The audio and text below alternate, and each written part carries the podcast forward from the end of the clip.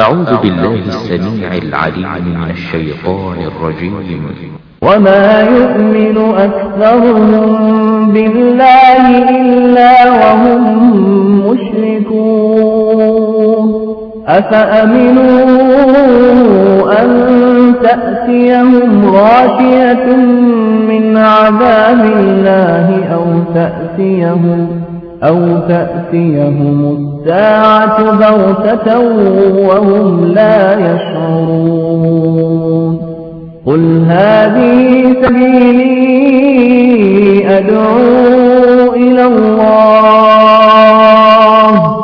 على بصيرة أنا ومن اتبعني وسبحان الله وما أنا من المشركين الحمد لله نحمده ونستعينه ونستغفره ونعوذ بالله من شرور أنفسنا ومن سيئات أعمالنا. من يهده الله فلا مضل له ومن يضلل فلا هادي له.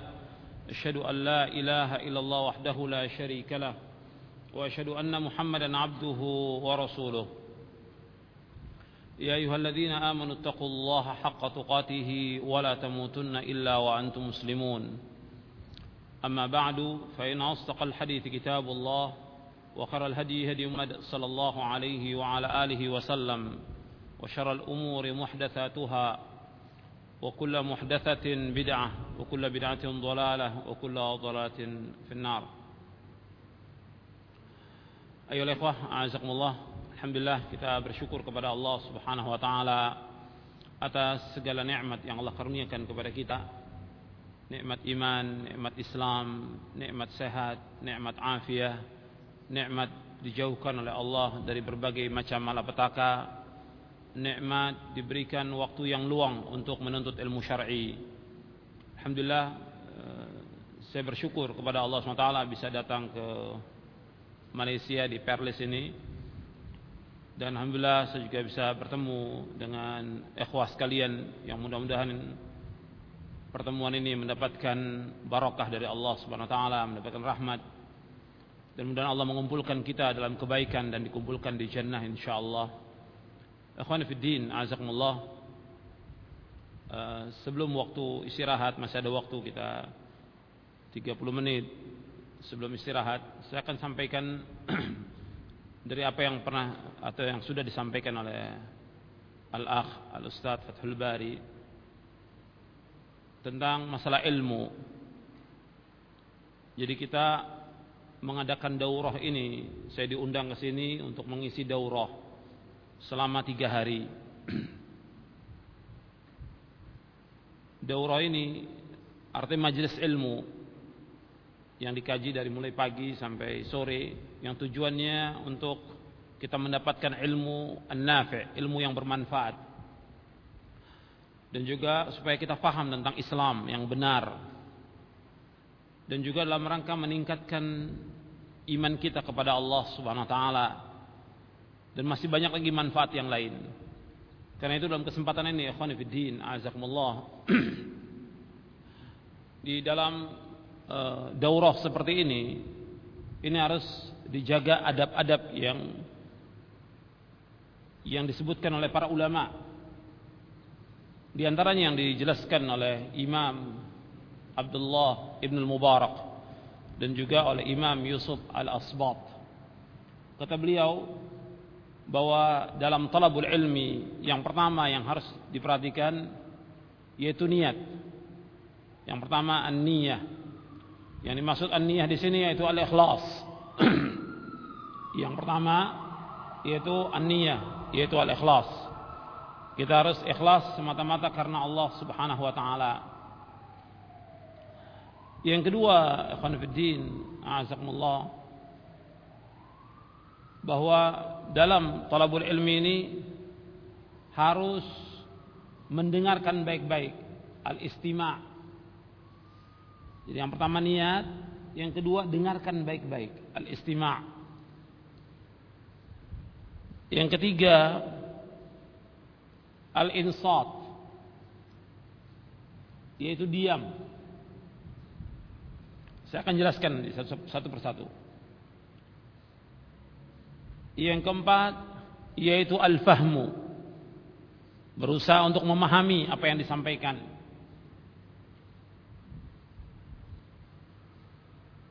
Yang kelima al-hifdzu. Berusaha untuk menghafal.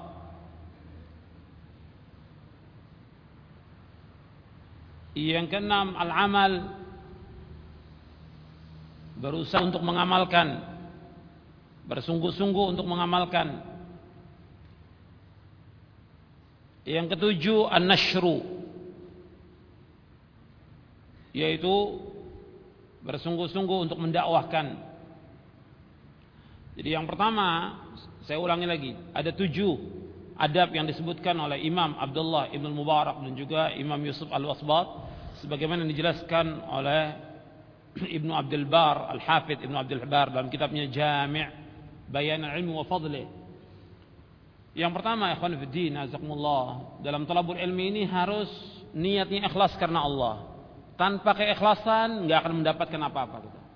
Seluruhnya kita nuntut ilmu, kita belajar, kita berdakwah, kita mengajar, kita menjadi imam, kita membaca Al-Qur'an, kita melakukan ibadah-ibadah yang lain, sedekah, infak dan yang lainnya semua harus ikhlas.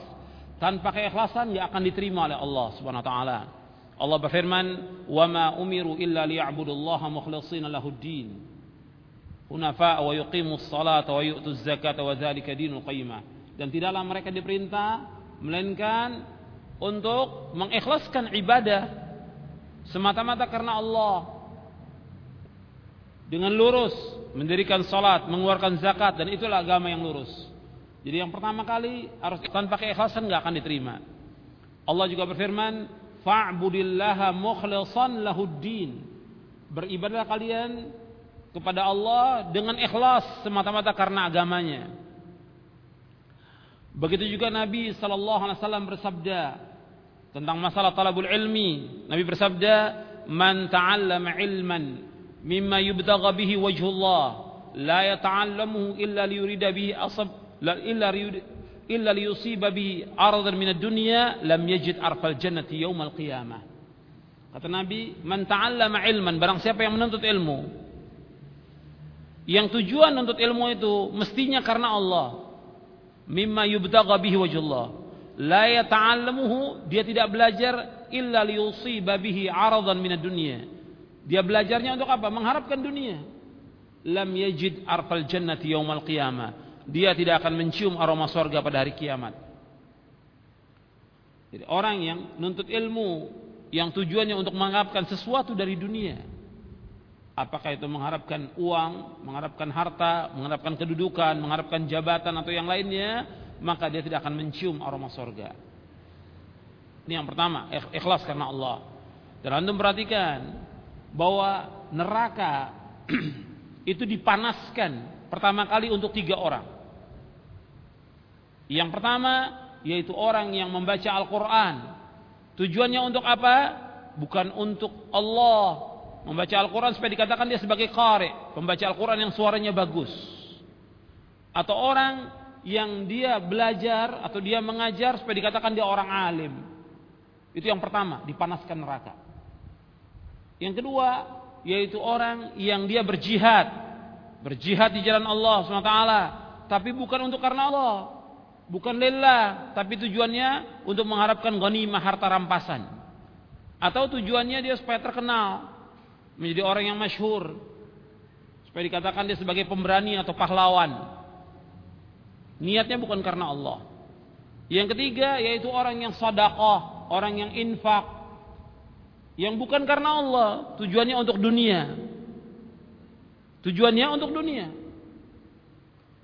Tiga-tiga ini Allah tanyakan pada hari kiamat. Engkau membaca Al-Quran, engkau mengajar. Karena apa? Karena engkau ya Allah, bohong kata Allah.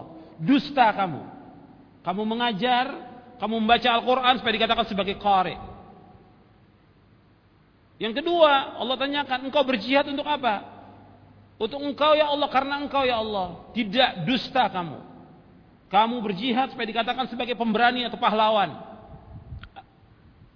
Kemudian dua orang ini yang satu diseret masukkan neraka, yang kedua dimasukkan neraka, yang ketiga engkau sodaka untuk apa?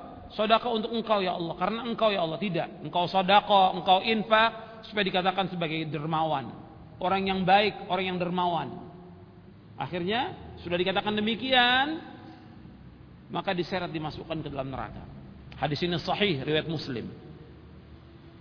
Ini orang-orang yang tidak ikhlas, orang yang ria. Makanya kita berhati-hati. Kita laksanakan seluruhnya menuntut ilmu, beribadah kepada Allah, mengajar, berdakwah ikhlas karena Allah. Ini pertama. Seluruh amal tanpa keikhlasan nggak akan diterima oleh Allah SWT. Ini perhatikan. Harus ikhlas. Antum datang ke tempat ini tujuannya untuk apa? Harus jelas datangnya kita ke tempat ini untuk apa? Karena apa kita? Apa karena Allah atau karena yang lainnya? Yang kedua, di antara adab talabul ilmi yaitu makan baik-baik apa yang disampaikan. Kita menuntut ilmu ini, kita belajar, kita mengadakan majlis ilmu ini bukan eh, sia-sia. Uh, Tapi ada tujuan supaya kita mendapatkan ilmu. Maka dengarkan, dengarkan baik-baik. Kemudian bukan hanya dengarkan, diam. Jangan berbicara, jangan ngobrol. Diam. Allah berfirman dalam surah Al-A'raf ayat 204, wa idza quri'al qur'anu fastami'u lahu wa ansitu la'allakum turhamun apabila dibacakan Al-Qur'an kamu dengar dan diam dengar dan diam agar agar kalian mendapatkan rahmat alladzina yastami'una al-qawla fayattabi'una ahsana kata Allah dalam surah Az-Zumar orang-orang yang mendengarkan kebaikan dan dia mengikuti yang terbaik dengar dan diam makanya dalam uh, acara seperti ini daurah Selama tiga hari ini, antum betul-betul perhatikan. Dengar dan diam. Antum catat. Sebab Nabi bersabda, qaidul ilma bil kitab. Ikat ilmu itu dengan tulisan. Hadis ini Hasan diriwayatkan oleh Imam Ibn Abdul Bar dalam Jami' al-Mufadli dari sahabat Anas bin Malik. Ikat ilmu itu. Imam Syafi'i juga mengatakan qaidul ilma bil kitabah. Ikat ilmu itu dengan dengan tulisan. Dengarkan, diam, catat. Kemudian yang keempat, ikhwan fillah, azakumullah, kita berusaha untuk memahami. Karena ilmu yang diajarkan, ilmu yang disampaikan tujuannya supaya kita paham. Kita tujuannya untuk memahami apa yang disampaikan ilmu itu. Dan orang yang paham tentang agama termasuk orang yang baik. Nabi bersabda dalam hadis yang sahih yang diriwayatkan oleh Imam Bukhari dan Muslim dari sahabat Muawiyah radhiyallahu an Man yuridillahu bi khairan yufaqihu fid din. Barang siapa yang, dikehendaki oleh Allah kebaikan padanya, maka dia diberikan pemahaman tentang agama. Barang siapa yang dikehendaki Allah kebaikan padanya, maka dia diberikan pemahaman tentang agama. Maka kita harus berusaha untuk al-fahm. Berusaha untuk memahami apa yang disampaikan. Dan antum perhatikan bahwa banyak terjadi perbedaan-perbedaan faham atau adanya golongan, adanya aliran atau yang lain karena fahamnya tidak benar. Ada dua penyebab yang membuat adanya kelompok-kelompok itu kata Imam Ibnu Qayyim dua sebabnya. Yang pertama su'ul qasad, yang kedua su'ul faham. Yang pertama su'ul qasad, yang kedua su'ul faham. Yang pertama jeleknya dia, niatnya sudah jelek dari awal. Yang kedua, su'ul faham. Pemahamannya jelek. Tidak berusaha bagaimana memahami apa yang disampaikan. Dari nas Al-Quran dan Sunnah menurut pemahaman salafus saleh. Dia memahami dengan rakyunya. Dia memahami dengan pendapatnya, dengan tokohnya. Ini ini pemahaman yang berbahaya. Makanya al-faham, kita harus pemahaman yang kita pahami sesuai dengan apa yang dimaukan oleh Al-Quran dan Sunnah Bagaimana? Harus kita mengikuti pemahaman orang yang faham Quran dan Sunnah, yaitu salafus saleh radhiyallahu ajma'in. Kalau faham ini salah, akan membuat kesalahan dalam beramal, kesalahan dalam bersikap, kesalahan dalam semuanya. Maka al-faham, maka berusaha untuk memahami apa yang disampaikan. Yang kelima, ikhwan fillah, azakumullah, yaitu kita berusaha untuk al-hifdzu, menghafal, karena dulu para ulama itu mereka berusaha untuk menghafal. Ilmu itu untuk dihafal. Makanya kalau kita melihat biografi para ulama ahli hadis, itu mereka hafal ratusan ribu hadis dengan sanatnya. Berusaha betul-betul untuk menghafal. Al-Quran juga mereka berusaha untuk menghafal. Talibul ilm berusaha. Meskipun tidak seluruhnya, tapi ada sesuatu yang dihafal. Dari ayat maupun hadis. Kemudian yang keenam, ikhwan fillah, azakumullah, al-amal. Al-amal. Ilmu ini bukan tujuan. Perhatikan, ilmu bukan tujuan, tapi ilmu sebagai wasilah. Wasilah untuk apa? Wasilah tulil amal. Ilmu adalah wasilah untuk mengamalkan. Untuk diamalkan. Sebab Allah memberikan ganjaran, memberikan pahala, bahkan Allah memberikan sorga kepada siapa? Bagi orang yang mengamalkan. Tilkal jannatu uristumuha bima kuntum ta'malun. Itulah sorga yang diwariskan kepada kalian dengan sebab apa yang kalian amalkan. Allah menyuruh kita untuk untuk mengamalkan. Dan Allah mencela orang-orang yang berkata tapi dia tidak mengamalkan. Kabura maqtan indallahi an taqulu ma la taf'alun. Allah sangat murka. Kalian mengatakan apa kalian tidak amalkan. Dan Nabi sallallahu alaihi wasallam menyebutkan bahwa yang akan ditanya nanti pada hari kiamat empat. Kata Nabi SAW, Qiyamati hatta yus'al an umrihi fima afna, wa an ilmihi fima fa'ala, wa an malihi min aina iktasaba wa fima anfaqah, wa an jismi fima ablah rawahu Tirmidzi wa qala haditsun hasanun sahih kata Nabi tidaklah bergeser. Kata Abu Barza al-Aslami radhiyallahu an Nabi bersabda tidaklah bergeser kedua kaki seorang hamba pada hari kiamat sehingga akan ditanyakan oleh Allah tentang empat perkara. Yang pertama tentang umurnya dihabiskan untuk apa umur itu yang kedua akan ditanyakan oleh Allah tentang ilmu diamalkan atau tidak. Ilmu diamalkan atau tidak. Yang pertama apa? Yang pertama tentang umur. Dia dihabiskan untuk apa umur itu? Yang kedua yaitu tentang ilmu diamalkan atau tidak. Yang ketiga harta, dari mana dia peroleh harta itu dan ke mana dihabiskan. Dan yang keempat yaitu dia capek dan lelahnya untuk apa? Itu akan ditanya oleh Allah pada hari kiamat. Hadis ini riwayat Tirmizi dan Tirmizi berkata hadis ini hasan sahih. Jadi akan ditanyakan oleh Allah empat perkara. Pertama umur dihabiskan untuk apa? Yang kedua kalau umur berarti bicara soal waktu. Waktu itu betul-betul harus kita gunakan. Seorang talibul ilm betul-betul mereka harus gunakan waktunya dengan sebaik-baiknya. Yang kedua yaitu tentang amal, ilmunya diamalkan atau tidak. Bagaimana kita mengamalkan ilmu? Yang ketiga, harta, dari mana kita peroleh harta itu dan ke mana dihabiskan. Dan yang keempat, yaitu capeknya kita, lelahnya kita untuk apa? Hadis ini riwayat Tirmizi dan Tirmizi berkata hadis ini hasan sahih diriwayatkan juga oleh Imam Ad-Darimi dan yang lainnya. Hadis ini sahih. Jadi ilmu ini untuk diamalkan. Ikhwan fillah, azakumullah. Kita berusaha untuk mengamalkan. Meskipun sedikit tapi continue dawam. Terus menerus kita amalkan. Sebab Abdullah bin Mas'ud radhiyallahu an mengatakan begini, "Ta'allamu, ta'allamu fa idza 'alimtum fa'malu." Belajarlah kalian, belajarlah kalian apabila kalian sudah tahu amalkan. Ilmu untuk diamalkan.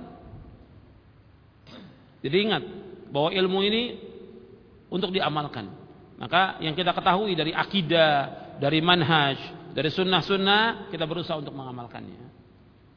Kemudian yang ketujuh di antara adab yaitu kita mendakwahkan. Setelah kita mengamalkan kita mendakwakan dakwah. Bab ilmu ini untuk didakwahkan. Tapi ingat, ikhwan fillah, azakumullah, dakwah yang harus kita dahulukan kepada siapa dakwah itu? Kepada diri kita dan kepada keluarga kita. Adapun orang awam, orang yang tidak tahu ilmu, tidak boleh dia berdakwah. Bab dakwah itu syaratnya harus mempunyai ilmu. Sebagaimana Allah berfirman dalam surah Yusuf, surah 12 ayat 108, Allah berfirman, "Qul hadhihi sabili ad'u ila ala basiratin ana wa man wa subhanallahi wa ma ana musyrikin." Katakanlah ini jalanku. Aku mengajak manusia ke jalan Allah dengan dasar ilmu. Dengan dasar ilmu. Aku dan orang-orang yang mengikuti aku dan maha suci Allah dan aku tidak termasuk orang yang berbuat syirik. Jadi dakwah itu harus dengan ilmu.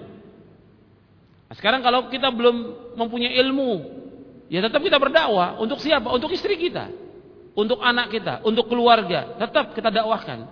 Sebab apa? Ada kewajiban kita mendakwakan kepada keluarga dengan dasar firman Allah Subhanahu wa taala. Allah berfirman dalam surah At-Tahrim.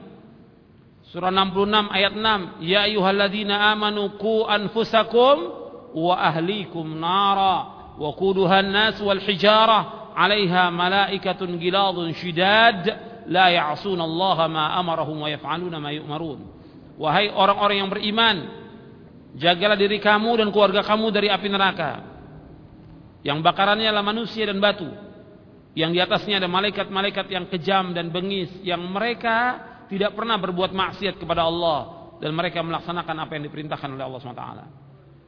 Kita wajib menjaga diri kita, kita wajib menjaga keluarga kita dari api neraka.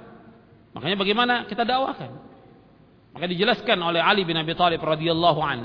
Ketika Ali menafsirkan ayat ini, ya ayyuhalladzina amanu qu anfusakum wa ahlikum nara dikatakan oleh Ali bin Abi Thalib radhiyallahu an wa ardah alimu anfusakum wa ahlikumul khaira wa adibuhum ajarkan diri kamu dan keluarga kamu kebenaran dan ajarkan adab kepada mereka ajarkan diri kamu dan keluarga kamu kebenaran ajarkan tentang Islam Al-Quran dan Sunnah dan ajarkan adab kepada mereka jadi wajib untuk istri dan anak kita sampaikan agar mereka paham tentang Islam ini Ya, saya pikir cukup sampai di sini karena kita ada waktu istirahat. Setelah itu nanti kita lanjutkan. وصلى الله على نبينا محمد صلى الله عليه وعلى آله وسلم. إنه ونستغفره ونعوذ بالله من شرور أنفسنا ومن سيئات أعمالنا. من يهده الله فلا مضل له ومن يضلل فلا هادي له. أشهد أن لا إله إلا الله وحده لا شريك له. وأشهد أن محمدا عبده ورسوله. يا أيها الذين آمنوا اتقوا الله حق تقاته ولا تموتن إلا وأنتم مسلمون. يا أيها الناس اتقوا ربكم الذي خلقكم من نفس واحدة وخلق منها زوجها وبث منهما رجالا كثيرا ونساء. واتقوا الله الذي تساءلون به والأرحام إن الله كان عليكم رقيبا. يا أيها الذين آمنوا اتقوا الله وقولوا قولا سديدا. يصلح لكم أعمالكم ويغفر لكم ذنوبكم ومن يطع الله ورسوله فقد فاز فوزا عظيما. أما بعد فإن أصدق الحديث كتاب الله وخر الهدي هدي كل محدثة بدعة وكل بدعة ضلالة وكل ضلالة في النار. Akan kepada kita Alhamdulillah uh, tadi saya sudah sampaikan kepada antum tentang adab dalam kita menuntut ilmu syar'i dan itu dicamkan artinya tetap kita pegang adab itu di mana saja kita belajar, di mana saja kita menuntut ilmu. Karena apa? Karena yang menyuruh kita menuntut ilmu Allah. Yang menyuruh kita untuk menuntut ilmu syar'i Rasulullah sallallahu alaihi wasallam. Makanya jalan yang kita tempuh ini, ini jalan yang hak, jalan yang benar. Asal niat kita ikhlas karena Allah Subhanahu wa taala. Dan Allah menyuruh kita untuk menuntut ilmu. Allah Subhanahu wa taala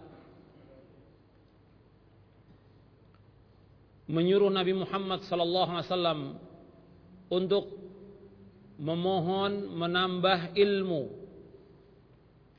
Wa qul rabbi zidni ilma. Katakanlah, wahai Rabbku tambahkanlah aku ilmu. Nabi tidak minta tambahan harta, yang disuruh tambahan ilmu. Menunjukkan bahwa keutamaan ilmu ini keutamaan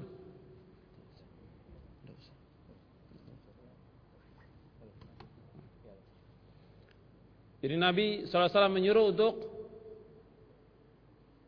eh, Allah menyuruh Nabi Muhammad untuk menambah ilmu. Wa qul rabbi zidni ilma. Ya Allah tambahkanlah aku ilmu.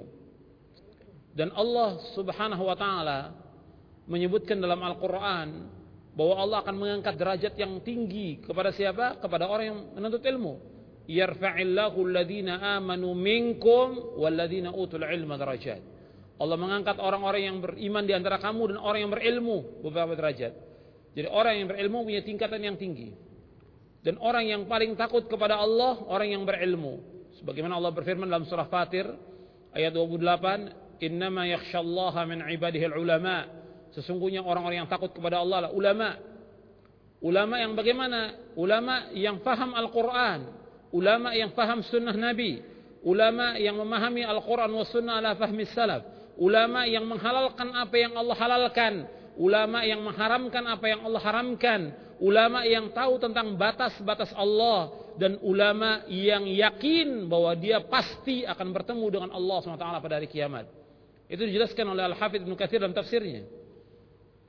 Ya, karena ulama yaitu orang-orang yang dia mengetahui Al-Quran, dia mengetahui sunnah Nabi, dia menghalalkan apa yang dihalalkan Allah, mengharamkan apa yang diharamkan, dan dia yakin bahwa dia pasti akan bertemu dengan Allah, akan dihisab oleh Allah pada hari kiamat. Itu ulama yang takut kepada Allah SWT. Karena itu ikhwan fiddin, azakumullah, jalan yang kita tempuh ini, menuntut ilmu, ini merupakan jalan yang terbaik. Dan ilmu yang paling penting lagi tadi sudah saya jelaskan, yaitu bagaimana menumbuhkan rasa takut kita kepada Allah. Setiap kita belajar, setiap kita menuntut ilmu, akan menumbuhkan rasa takut kita kepada Allah subhanahu wa ta'ala. Sebagaimana dikatakan oleh Imam Ahmad bin Hanbal rahimahullah, al-ilmu khasyatullah. Ilmu itu takut kepada Allah. Ilmu itu membuat kita takut kepada Allah. Semakin tambah ilmu kita, tambah takut kita kepada Allah Subhanahu wa taala. Karena itu ikhwan fiddin, azakumullah. Jalan ini jalan yang diridhoi Allah menuntut ilmu ini. Selama yang dikaji Al-Qur'an dan sunnah Nabi menurut pemahaman salafus saleh. Nabi bersabda, "Wa man salaka tariqan yaltamisu fihi ilman, sahhalallahu lahu bihi tariqan ilal jannah." Barang siapa yang berjalan untuk menuntut ilmu, maka Allah akan mudahkan jalannya ke sorga. Kalau ada orang yang bertanya kepada kita, kenapa kita nuntut ilmu? Kenapa kita mengikuti daurah? Tujuan kita nuntut ilmu, kita ingin masuk sorga. Kalau ada orang bertanya kepada kita, kenapa kita nuntut ilmu? Dan kenapa kita terus dan terus terus menuntut ilmu? Karena Allah mewajibkan kita nuntut ilmu, Rasul mewajibkan kita nuntut ilmu, dan karena kita ingin masuk sorga. Jadi kalau orang bertanya kepada kita, kenapa? Karena kita masuk surga. Tujuan kita, tujuan hidup seorang mukmin surga. Jannah, kita ingin masuk surga dengan kita nuntut ilmu ini. Maka tidak boleh kita tinggal. Tetap wajib nuntut ilmu meskipun kita siapa pun kita. Apakah kita sebagai remaja, pemuda, apakah dia sudah menikah, sudah punya anak, sudah punya cucu, tetap aja wajib nuntut ilmu. Dan tidak boleh orang mengatakan saya sibuk, nggak nuntut ilmu, wajib nuntut ilmu. Nabi bersabda, "Talabul ilmi faridatun ala kulli muslimin." Nuntut ilmu itu wajib atas setiap muslim. Maka ketika ada orang bertanya kepada Imam Ahmad, "Wahai Imam Ahmad, apakah pantas seseorang nuntut ilmu? Dia umurnya sudah 80 tahun." Kata Imam Ahmad, kalau dia pantas untuk hidup, maka dia pantas juga untuk nuntut ilmu. Wajib nuntut ilmu. Dan orang nggak boleh mengatakan saya sibuk, sibuk dengan kerja, sibuk dengan dagang, tidak boleh. Tetap wajib dia luangkan waktu untuk nuntut ilmu. Karena ini bekal menuju sorga. Kesempatan ini kesempatan yang terbaik, kesempatan emas untuk menuntut ilmu. Gunakan sebaik-baiknya supaya bisa menjadi bekal kita dunia dan akhirat. Akhwanifiddin, azakumullah. Pada kesempatan ini kita akan membahas uh, sebagaimana yang diminta oleh panitia yaitu ahlu sunnah antar gelaran dan reality. Jadi panitia minta kepada saya untuk membahas siapakah ahlu sunnah wal jamaah antara gelaran dan reality. Ini kita akan bahas untuk sesi yang pertama, untuk materi yang pertama tentang ahlu sunnah antara gelaran dan reality. Kenapa dibahas tentang masalah ini? Karena banyaknya orang yang mengaku ahlu sunnah. Di mana-mana orang mengaku ahlu sunnah wa jamaah. Mereka semuanya memperebutkan nama ini, nama ahlu sunnah wal jamaah. Karena apa?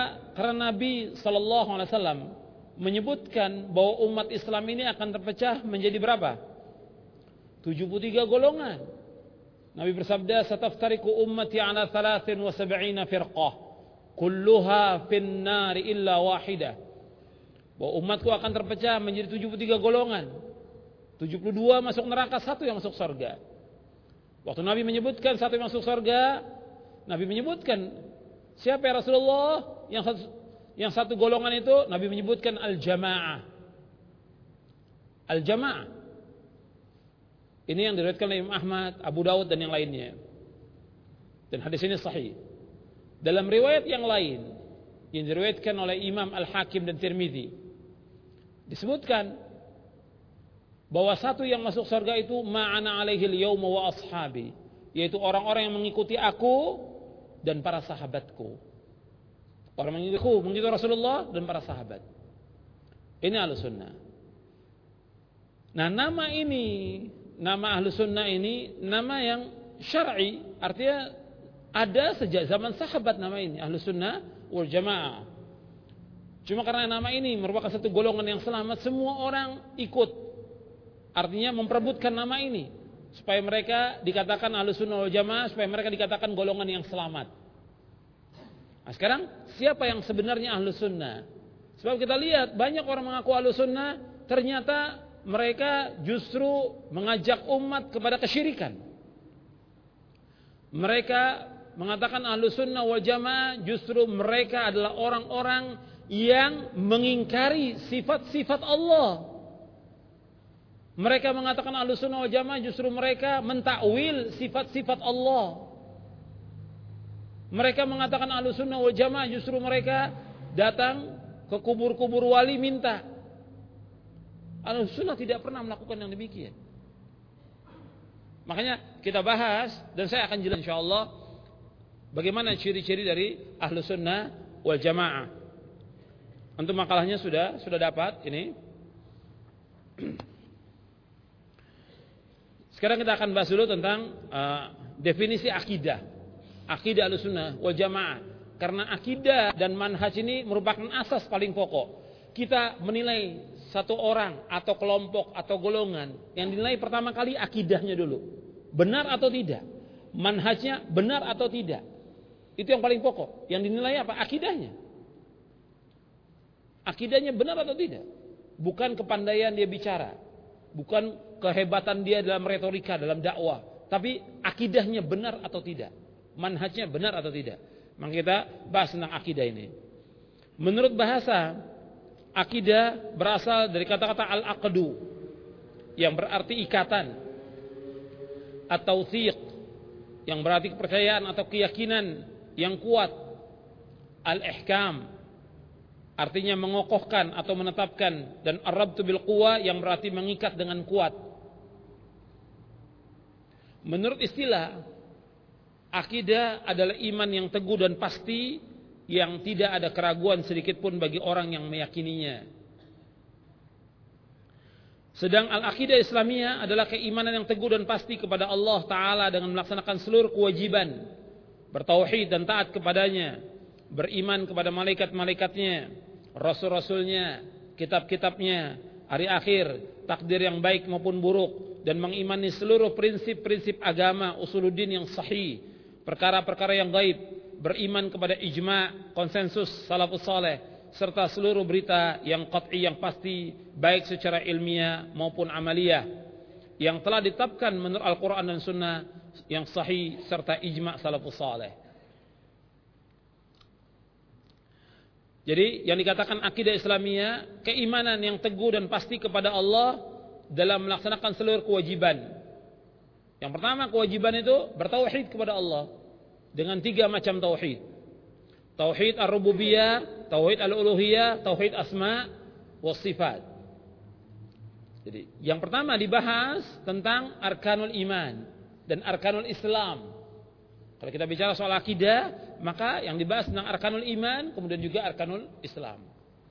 Karena itu dijelaskan oleh Syekhul Islam Ibn Taimiyah rahimahullah bahwa orang yang berdakwah yang dikatakan dai, dai itu mengajak orang kepada apa? Mengajak orang kepada rukun iman, mengajak orang kepada rukun Islam. Itu dai. Sekarang banyak dai sekedar ceramah untuk menghibur orang. Atau dai ceramah bagaimana orang bisa tertawa. Yang dikatakan dai mengajak orang ke jalan Allah. Tadi sudah saya bawakan ayatnya.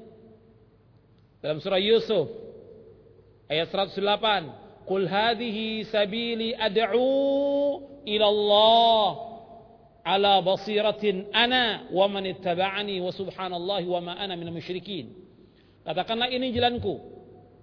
Ini sunnahku, tariqati wa sunnati. Dijelaskan dalam tafsir Mukathir, ini jalanku, ini sunnahku. Yaitu apa? Mengajak manusia untuk mentauhidkan Allah, menjauhkan syirik. Sabili. Ad'u ila Allah, aku mengajak manusia ke Allah. Ala basiratin dengan dasar ilmu dan keyakinan. Ana wa manittabani. Aku dan orang mengikuti aku. Dan masuci Allah dan aku tidak termasuk orang yang berbuat syirik. Jadi mengajak manusia ke jalan Allah. Ad'u ilallah. Bukan ad'u ila nafsi, bukan. Bukan mengajak manusia kepada diri kita, bukan. Supaya fanatik, tidak boleh. Bukan mengajak manusia kepada golongan, bukan mengajak manusia kepada kelompok, bukan. Ad'u ilallah, mengajak manusia ke jalan Allah. Itu dakwah. Yang paling pokok apa mengajak jalan Allah? Arkanul Islam wa arkanul iman. Rukun Islam dan rukun iman. Jelaskan kepada umat agar mereka memahami tentang bagaimana mentauhidkan Allah. Makanya di sini yang dikatakan akidah yaitu bukan sekedar pengakuan tapi betul-betul dibuktikan dengan mengajak manusia kepada tauhid rububiyah. Tauhid al-uluhiyah, tauhid asma wa sifat. Apa tauhid rububiyah? Tauhid rububiyah yaitu mengimani tentang apa? Tentang pekerjaan Allah, tentang perbuatan Allah. Seperti apa? Allah Al-Khaliq, Ar-Razik, Al-Malik, Al-Mudabbir, Al-Muhyi, Al-Mumit. Rububiyah. Berkaitan dengan apa? Dengan pekerjaan Allah, dengan perbuatan Allah.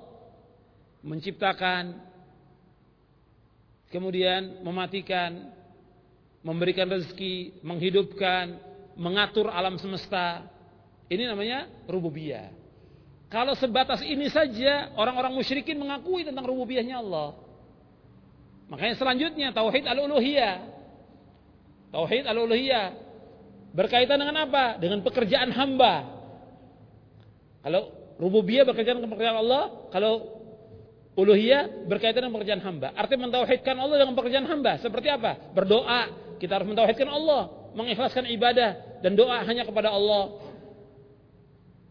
Kita minta tolong, kita minta tolong di saat sulit, takut, mengharap, tawakal, menyembelih, bernazar, dan yang lainnya. Itu semuanya harus ditujukan kepada Allah saja, tidak boleh kepada yang lain. Inna salati wa nusuki wa mahyaya wa mamati lillahi rabbil alamin la syarika lahu wa bidzalika umirtu wa ana awwalul muslimin. Sesungguhnya salatku, ibadahku, hidupku dan matiku semata-mata karena Allah Rabbul Alamin. Tidak sekutu bagi Allah. Demikian aku diperintah dan aku tidak termasuk orang yang berbuat syirik. Jadi wajib kita mengikhlaskan ibadah dalam tauhid al-uluhiyah. Seluruh nabi dan rasul mendakwakan ini. Tauhid al-uluhiyah. Semua nabi dan rasul.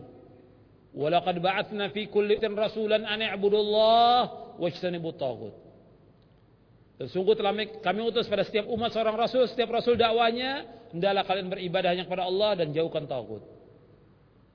Ya, semua nabi, semua rasul mendakwakan tauhid, al-rububiyah, al-uluhiyah dan asma wa sifat. Makanya ini tauhid al-uluhiyah. Dan ini nggak boleh kita berbuat syirik. Tidak boleh menyekutukan Allah. Kemudian tauhid asma wa sifat. Wajib mengajak umat kepada tauhid asma wa sifat. Karena banyak kaum muslimin yang mengaku ahlu sunnah wal jamaah tidak paham. Apa itu asma wa sifat? Bahkan ada di Indonesia tokoh katanya ahlu sunnah wal jamaah justru dia jahmiyah pemahamannya.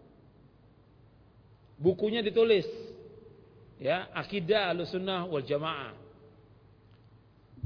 Isinya mengingkari tentang nama-nama dan sifat Allah. Kalau mengingkari nama dan sifat Allah, ya bukan ahlu sunnah. Jahmiyah. Jahmiyah mengingkari sifat Allah. Ketika membahas tentang Allah di atas langit, gak percaya dia. Yang mengatakan Allah di atas langit, Allah di atas arah siapa? Allah dalam Al-Quran. Aamintum man fis sama Apakah kalian merasa aman dengan yang di langit? Allah berfirman Ar-Rahmanu ala istawa. Allah Ar-Rahman istiwa di atas arash. Dan Nabi juga mengatakan kepada seorang budak menanyakan aina Allah di mana Allah? Dijawab oleh seorang budak fis sama di langit. Waman ana siapa aku kata Rasulullah? Anta Rasulullah. Engkau Rasulullah. Kata Nabi merdekakan dia karena dia seorang mukmin menetapkan semua sifat Allah. Allah sangat kita tetapkan. Allah turun ke langit dunia. Allah mempunyai tangan, Allah mempunyai wajah dan yang lainnya wajib kita tetapkan. Semua nama dan sifat Allah kita wajib tetapkan. Gak boleh kita ingkari dan gak boleh kita mentakwil. Takwil artinya dia memalingkan dari arti yang sebenarnya kepada arti yang lain. Itu takwil atau tahrif. Ini tidak boleh. Makanya wajib bertauhid dengan tiga macam tauhid. Rububiyah, uluhiyah, asma, wa sifat. Ini akidah. Ini akidah sunnah. Ini akidah Islam. Kemudian mengajak taat kepada Allah SWT. Mengajak taat kepada Allah Subhanahu wa taala. Artinya kita mengajak umat ini untuk taat kepada Allah mutlak. Kalau disebutkan taat kepada Allah, Begitu juga taat kepada Rasul. Kalau disebutkan taat kepada Rasul berarti taat kepada Allah mutlak. Sebab Allah berfirman, "Ya ayyuhalladzina amanu athi'ullaha wa athi'ur rasul wa ulil amri minkum." Wahai orang beriman taatlah kepada Allah dan taat kepada Rasul dan ulil amri dan kamu. Kalau disebutkan taat kepada Rasul berarti taat kepada Allah. Sebab Allah berfirman dalam surah An-Nisa ayat 80, "Man yuti'ir rasula faqad ata Allah wa man tawalla fama arsalnaka alaihim hafidha. Dan barang siapa yang taat kepada Rasul berarti dia taat kepada Allah. Dan barang siapa yang berpaling kami titip engkau sebagai penjaga atas mereka. Jadi taat kepada Rasulullah berarti taat kepada Allah. Dan antum perhatikan lagi bahwa kedudukan sunnah Nabi Sallallahu Alaihi Wasallam itu sama dengan Al-Quran tentang masalah hukum dan wajibnya sunnah Nabi. Jadi nggak bisa orang katakan kalau untuk dari Al-Quran kita ambil, kalau dari sunnah tidak wajib. Ala inna maharrama Rasulullah mithla maharram Allah kata Rasulullah. Ketahuilah apa yang diharamkan oleh Rasulullah sama seperti apa yang diharamkan oleh Allah. Apa yang diharamkan Rasulullah sama seperti apa yang diharamkan Allah. Maka taat kepada Allah dan Rasulnya mutlak dan Rasulullah diberikan oleh Allah dua, Al-Quran dan As-Sunnah. Ala inni utitul kitaba wa mitlahu ma'ahu. Ketahuilah aku diberikan Al-Quran dan yang bersama Al-Quran itu As-Sunnah. Hadis ini sahih. Diriwayatkan oleh Imam Ahmad, Abu Daud dan yang lainnya dari sahabat Miqdam bin Ma'di Karibat. Selanjutnya, kemudian beriman kepada malaikat-malaikatnya. Ini uh, pembahasannya panjang dan kita wajib mengimani tentang malaikat bahwa malaikat itu ya makhluk berwujud yang diciptakan dari cahaya.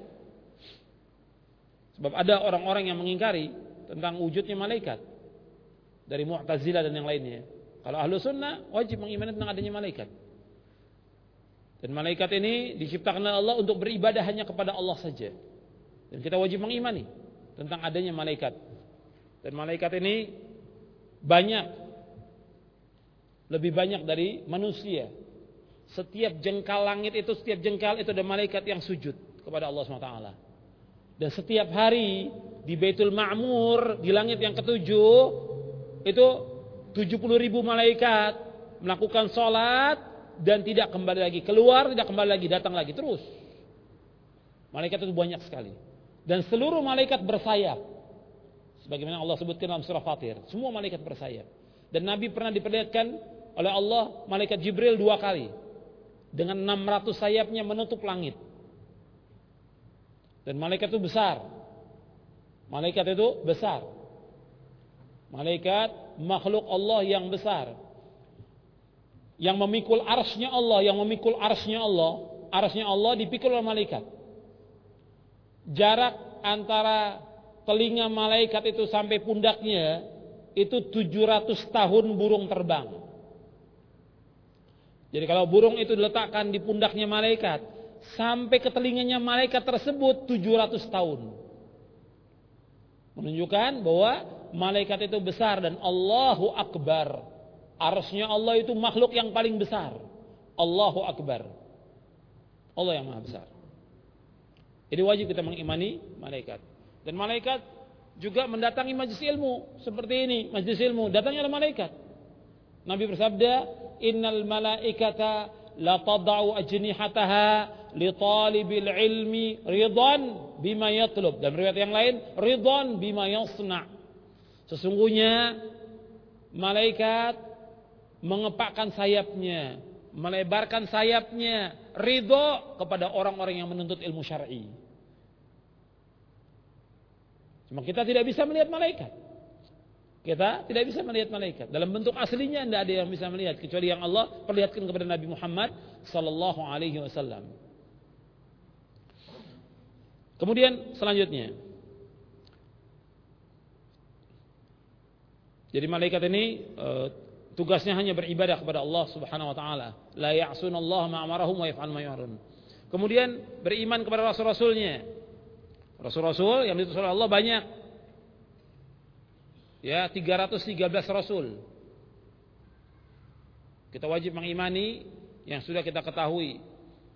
Kemudian kitab-kitabnya ya kitab Zabur, Taurat, Injil dan Al-Qur'an. Adapun yang lainnya sudah sudah di, dihapus karena sudah dirubah oleh para pendeta. Yang wajib kita imani Al-Qur'an. Artinya wajib kita mengimani isinya mengamalkannya. Adapun yang telah berlalu itu sudah dihapuskan dengan Al-Quran. Kemudian beriman kepada hari akhir. Kita wajib mengimani hari akhir ini. Yomul akhir. Kemudian dan beriman kepada yomul akhir ini sangat penting. Karena apa? Karena dengan kita mengimani hari akhir, kita yakin kita akan bertemu dengan Allah dan kita akan dihisab. Sehingga membuat kita hati-hati dalam hidup ini. Kemudian takdir yang baik maupun buruk. Kita wajib mengimani. Ini panjang juga pembicaraan tentang takdir ini panjang. Kemudian mengimani seluruh prinsip agama usuluddin yang sahih, perkara-perkara yang gaib, beriman kepada ijma' salafus saleh, serta seluruh berita yang qat'i yang pasti, baik secara ilmiah maupun amalia yang telah ditetapkan Al-Qur'an dan As-Sunnah yang sahih serta ijma' salafus saleh. Sekarang kita masuk yang kedua tentang definisi salaf. Karena yang kita akan kaji ini akidah ahlu sunnah wal jamaah akidah salaf. Sebelum masuk kepada ahlu sunnah wal jamaah kita bahas dulu tentang as-salaf. As-salaf artinya orang yang terdahulu. Nenek moyang yang lebih tua dan lebih utama. Salaf berarti pendahulu. Jika dikatakan salafur rajul, salaf seseorang, maksudnya kedua orang tua yang telah mendahuluinya. Menurut istilah, salaf berarti generasi pertama dan terbaik dari umat Islam. Yang terdiri dari sahabat, tabi'in, tabi'ut tabi'in. Dan para imam pembawa petunjuk pada tiga kurun atau generasi atau masa yang pertama yang dimuliakan oleh Allah Ta'ala. Sebagaimana sabda Rasulullah SAW, khairun nasi qarni thumma alladhina yalunahum thumma alladhina yalunahum sebaik-baik manusia lah pada masaku yaitu pada masa sahabat Kemudian yang sudahnya, kemudian yang sudahnya itu masa tabi'ut tabi'in. Antum perhatikan di sini. Nabi SAW menyebutkan tentang para sahabat dikatakan khairun nas, sebaik-baik manusia. Sebaik-baik manusia bukan tentang rupanya, bukan tentang tubuhnya, tapi sebaik-baik manusia tentang apanya? Tentang akidahnya, tentang manhajnya, tentang ibadahnya, tentang akhlaknya, tentang dakwahnya, tentang jihadnya mereka. Ini yang terbaik, khairun nas, sebaik-baik manusia. Kenapa tidak dikatakan sebaik-baik manusia tentang rupa, wajah dan tubuh? Tidak, karena Allah tidak akan melihat rupa. Allah nggak akan melihat tubuhnya seseorang, tapi yang Allah akan lihat hati dan amal. Sebagaimana Nabi bersabda dalam hadis yang sahih yang diriwayatkan oleh Imam Muslim, "Inna Allah la yanzuru ila suwarikum wala ila ajsamikum, walakin yanzuru ila qulubikum wa a'malikum." Sesungguhnya Allah tidak melihat kepada rupa kamu. Allah tidak melihat kepada bentuk tubuh kamu. Tapi Allah melihat kepada hati dan amal. Hadis sahih Muslim. Yang dilihat oleh Allah apa? Hati dan amal. Berarti kalau disebutkan khairun nas sebaik-baik manusia, bukan soal baik tubuhnya, bukan rupanya, bukan rumahnya, bukan kendaraannya, bukan. Tapi baik tentang apanya? Hatinya, para sahabat yang terbaik.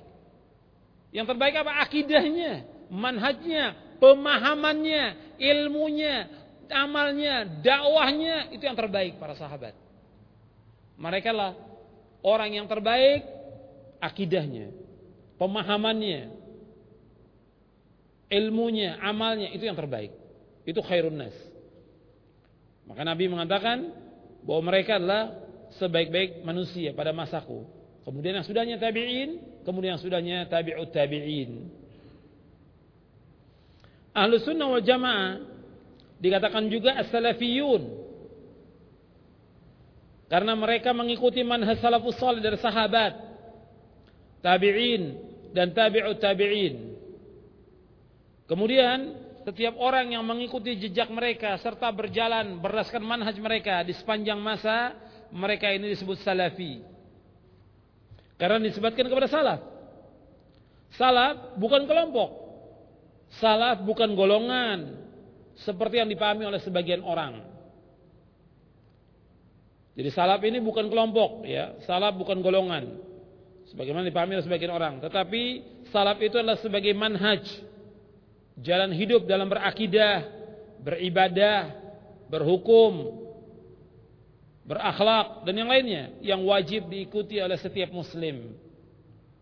Jadi pengertian salaf disebut kepada orang yang menjaga keselamatan akidah dan manhaj. Saya ulangi. Pengertian salaf dinisbatkan kepada orang yang menjaga keselamatan akidah dan manhaj. Menurut apa yang dilaksanakan Rasulullah SAW dan para sahabat radhiyallahu anhum sebelum terjadinya perselisihan dan perpecahan.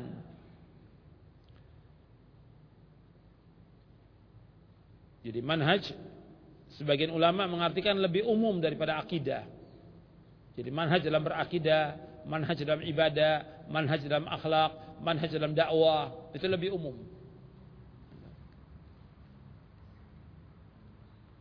Kemudian selanjutnya Syekhul Islam Ibn Taimiyah rahimahullah berkata bukanlah merupakan aib bagi orang yang menampakkan manhaj salaf dan menisbatkan dirinya kepada salaf Bahkan wajib menerima yang demikian itu darinya berikan kesepakatan karena manhaj salaf tidak lain kecuali kebenaran.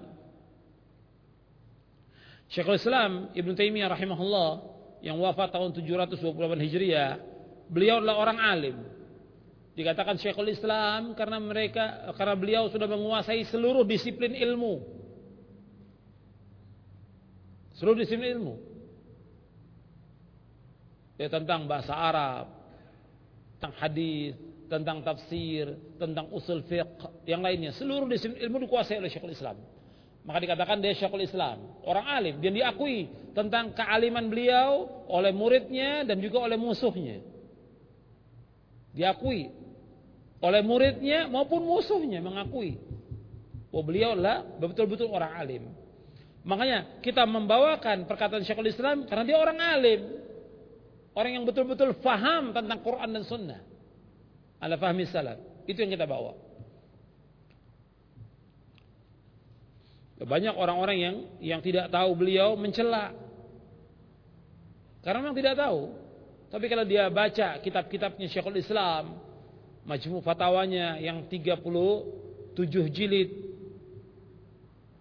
Atau kitab-kitab yang lain Iqtida As-Siratal Mustaqim atau Al-Istiqamah atau yang lainnya Minhajus Sunnah dan yang lainnya. Itu kalau dibaca betul-betul beliau itu orang alim. Alim. Cuma sayang karena fitnah orang-orang yang mencela dari orang-orang kafir dari orang-orang musyrik dari ahlul bidah sehingga orang-orang mengikuti dan tidak mau membaca. Padahal kalau dia baca dia paham betul-betul bagaimana alimnya beliau Syekhul Islam ini. Dan beliau menyebutkan di sini bahwa kita tidak aib untuk menampakkan manhaj salaf dan menisbatkan diri kepada salaf.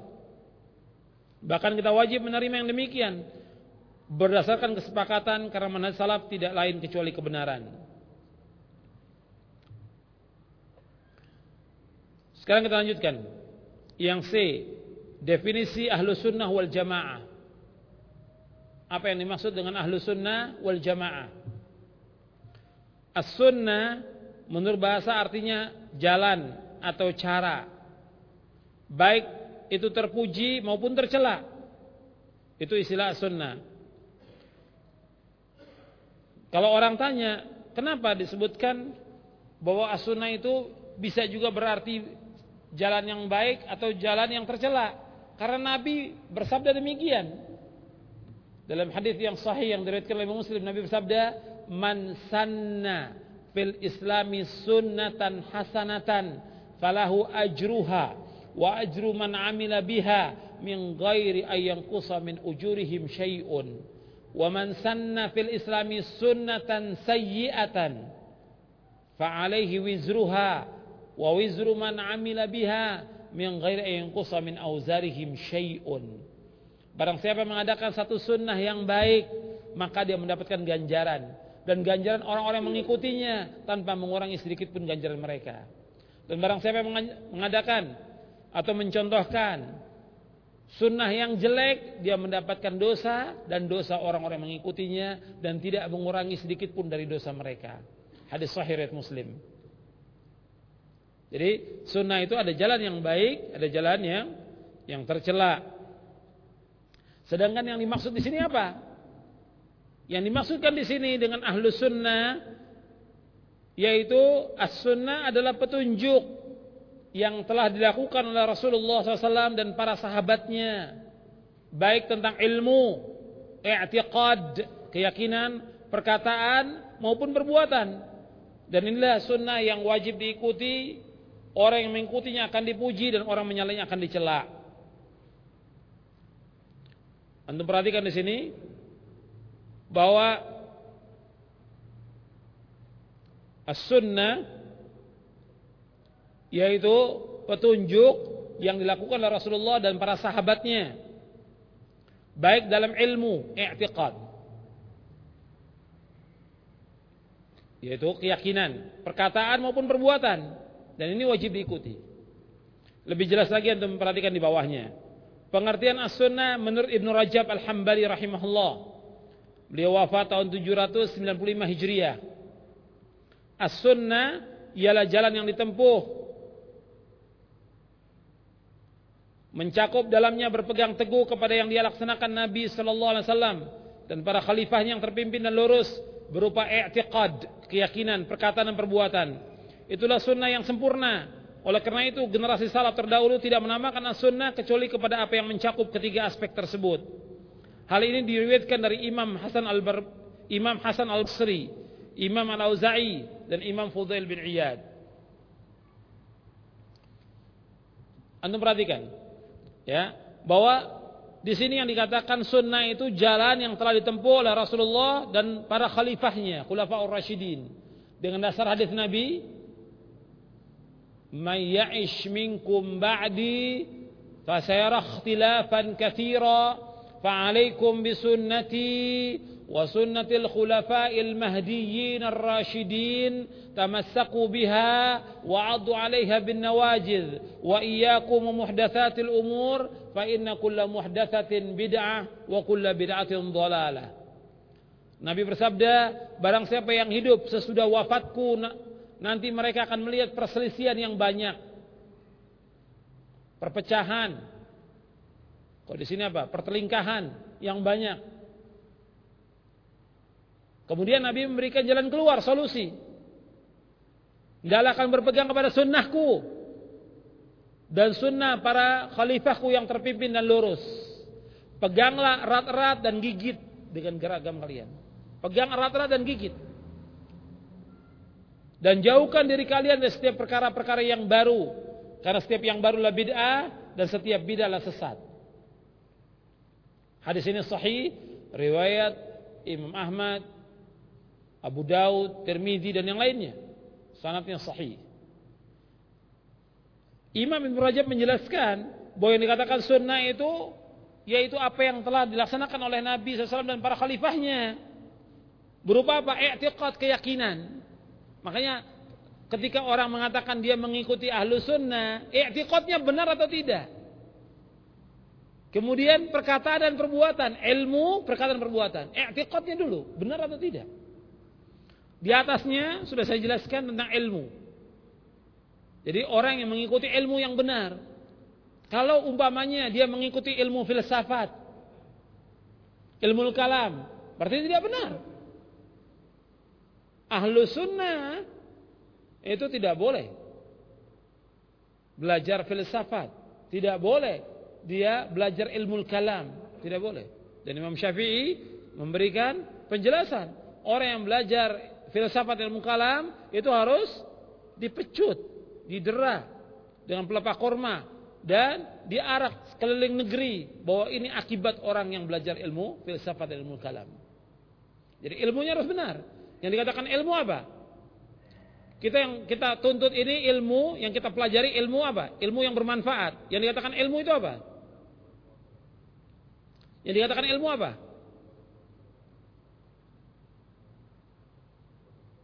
Kata Syekhul Islam yang dikatakan ilmu, al-ilmu ma jaa bihi maqama alaihi dalil.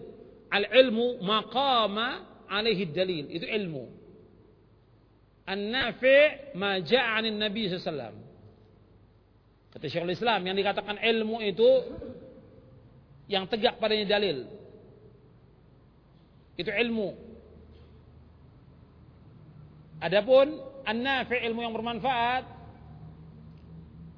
yang tegak yang datang dari Nabi. Itu ilmu. Makanya dikatakan oleh Imam Az-Zahabi yang dikatakan ilmu itu al-ilmu qala Allahu qala rasuluhu qala sahabah. Yang dikatakan ilmu itu apa yang dikatakan Allah, Rasulnya dan sahabat. Makanya ini harus jelas. Orang mengatakan ahlu sunnah, ilmunya benar atau tidak. Kalau dia belajar ilmu filsafat, ilmu kalam, atau mungkin dia belajar ilmu sihir, ilmu dukun, bukan ahlu sunnah. Ya dukun dia bukan ahlu sunnah. Jadi harus jelas. Yang dikatakan ahlu sunnah itu yang mana? Yang ilmunya benar. Yang ilmunya benar yang bagaimana? Yang dasarnya dalil dari Al-Quran dan sunnah Nabi yang sahih menurut pemahaman salafus saleh. Ilmunya harus benar dulu ilmu yang tentu.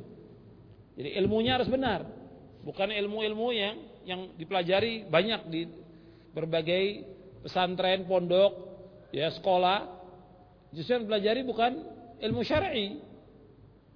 Jadi ilmunya harus benar dulu yang dipelajari. Kemudian i'tiqadnya, keyakinan harus benar. I'tiqadnya dia.